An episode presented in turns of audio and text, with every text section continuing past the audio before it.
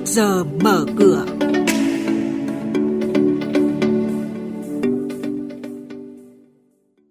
Thưa quý vị, thưa các bạn, nhu cầu vay nóng gia tăng, ngân hàng nhà nước tiếp tục bơm mạnh thanh khoản cho hệ thống ngân hàng. Việc Cục Dự trữ Liên bang Mỹ tăng lãi suất 0,25 điểm phần trăm không tác động nhiều đến Việt Nam là nội dung sẽ có trong chuyên mục trước giờ mở cửa hôm nay. Sau đây là thông tin chi tiết.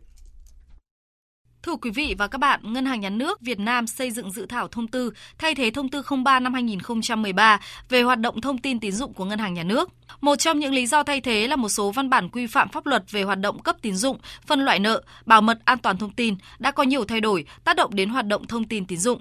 Theo Ngân hàng Nhà nước, cơ sở dữ liệu thông tin tín dụng quốc gia cũng đang cần phát triển mở rộng phạm vi để đáp ứng các yêu cầu sử dụng sản phẩm dịch vụ của Ngân hàng Nhà nước từ các tổ chức tín dụng, chi nhánh ngân hàng nước ngoài và khách hàng vay. Theo Tổng cục Hải quan, số thu ngân sách từ hoạt động xuất nhập khẩu trong tháng 1 năm 2023 đạt gần 25.000 tỷ đồng, đạt gần 6% so với dự toán. Dự toán là 425.000 tỷ đồng, giảm 42,3% so với cùng kỳ năm ngoái. Số thu ngân sách nhà nước tháng 1 năm 2023 giảm sâu so với cùng kỳ năm 2022 do có kỳ nghỉ Tết Nguyên đán Quý Mão dài ngày và dịp nghỉ Tết nhâm dần năm 2022 vào tháng 2 năm 2022. Phiên giao dịch đầu tháng 2, thị trường chứng kiến hoạt động bơm thanh khoản mạnh của Ngân hàng Nhà nước cho hệ thống ngân hàng thương mại. Cụ thể, trong phiên ngày 1 tháng 2, Ngân hàng Nhà nước đã thực hiện mua kỳ hạn OMO gần 24.000 tỷ đồng giá trị giấy tờ có giá từ 13 thành viên thị trường, qua đó bơm lượng tiền đồng tương ứng hỗ trợ thanh khoản các ngân hàng. Đồng thời có gần 25.000 tỷ đồng tín phiếu do Ngân hàng Nhà nước phát hành trước Tết đáo hạn, qua đó trả lại hệ thống ngân hàng số tiền tương ứng. Tính chung, Ngân hàng Nhà nước đã bơm dòng 36.674 tỷ đồng trong phiên giao dịch đầu tháng 2. Cục Dự trữ Liên bang Mỹ Fed tăng lãi suất 0,25 điểm phần trăm không tác động nhiều đến Việt Nam. Đó là nhận định của chuyên gia trước thông tin Cục Dự trữ Liên bang Mỹ tăng lãi suất lên biên độ 4,5 đến 4,75%, mức cao nhất từ tháng 10 năm 2007. Ngoài ra, Fed hé lộ thông tin sẽ còn tiếp tục thực hiện nhiều đợt tăng lãi suất sắp tới.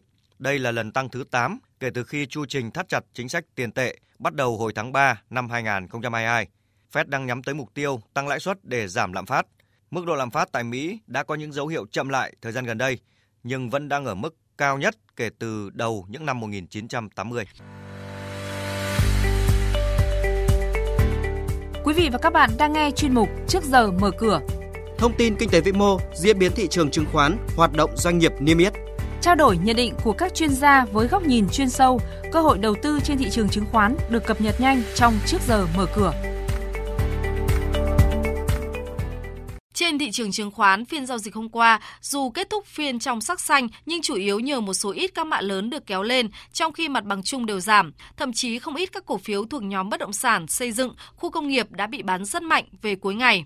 Kết thúc phiên giao dịch chiều qua, VN Index tăng 1,62 điểm lên 1.177,59 điểm. HN Index giảm 0,7 điểm xuống 215,31 điểm và Upcom Index giảm 0,05 điểm xuống 74,88 điểm. Đây cũng là các mức khởi động thị trường chứng khoán sáng nay.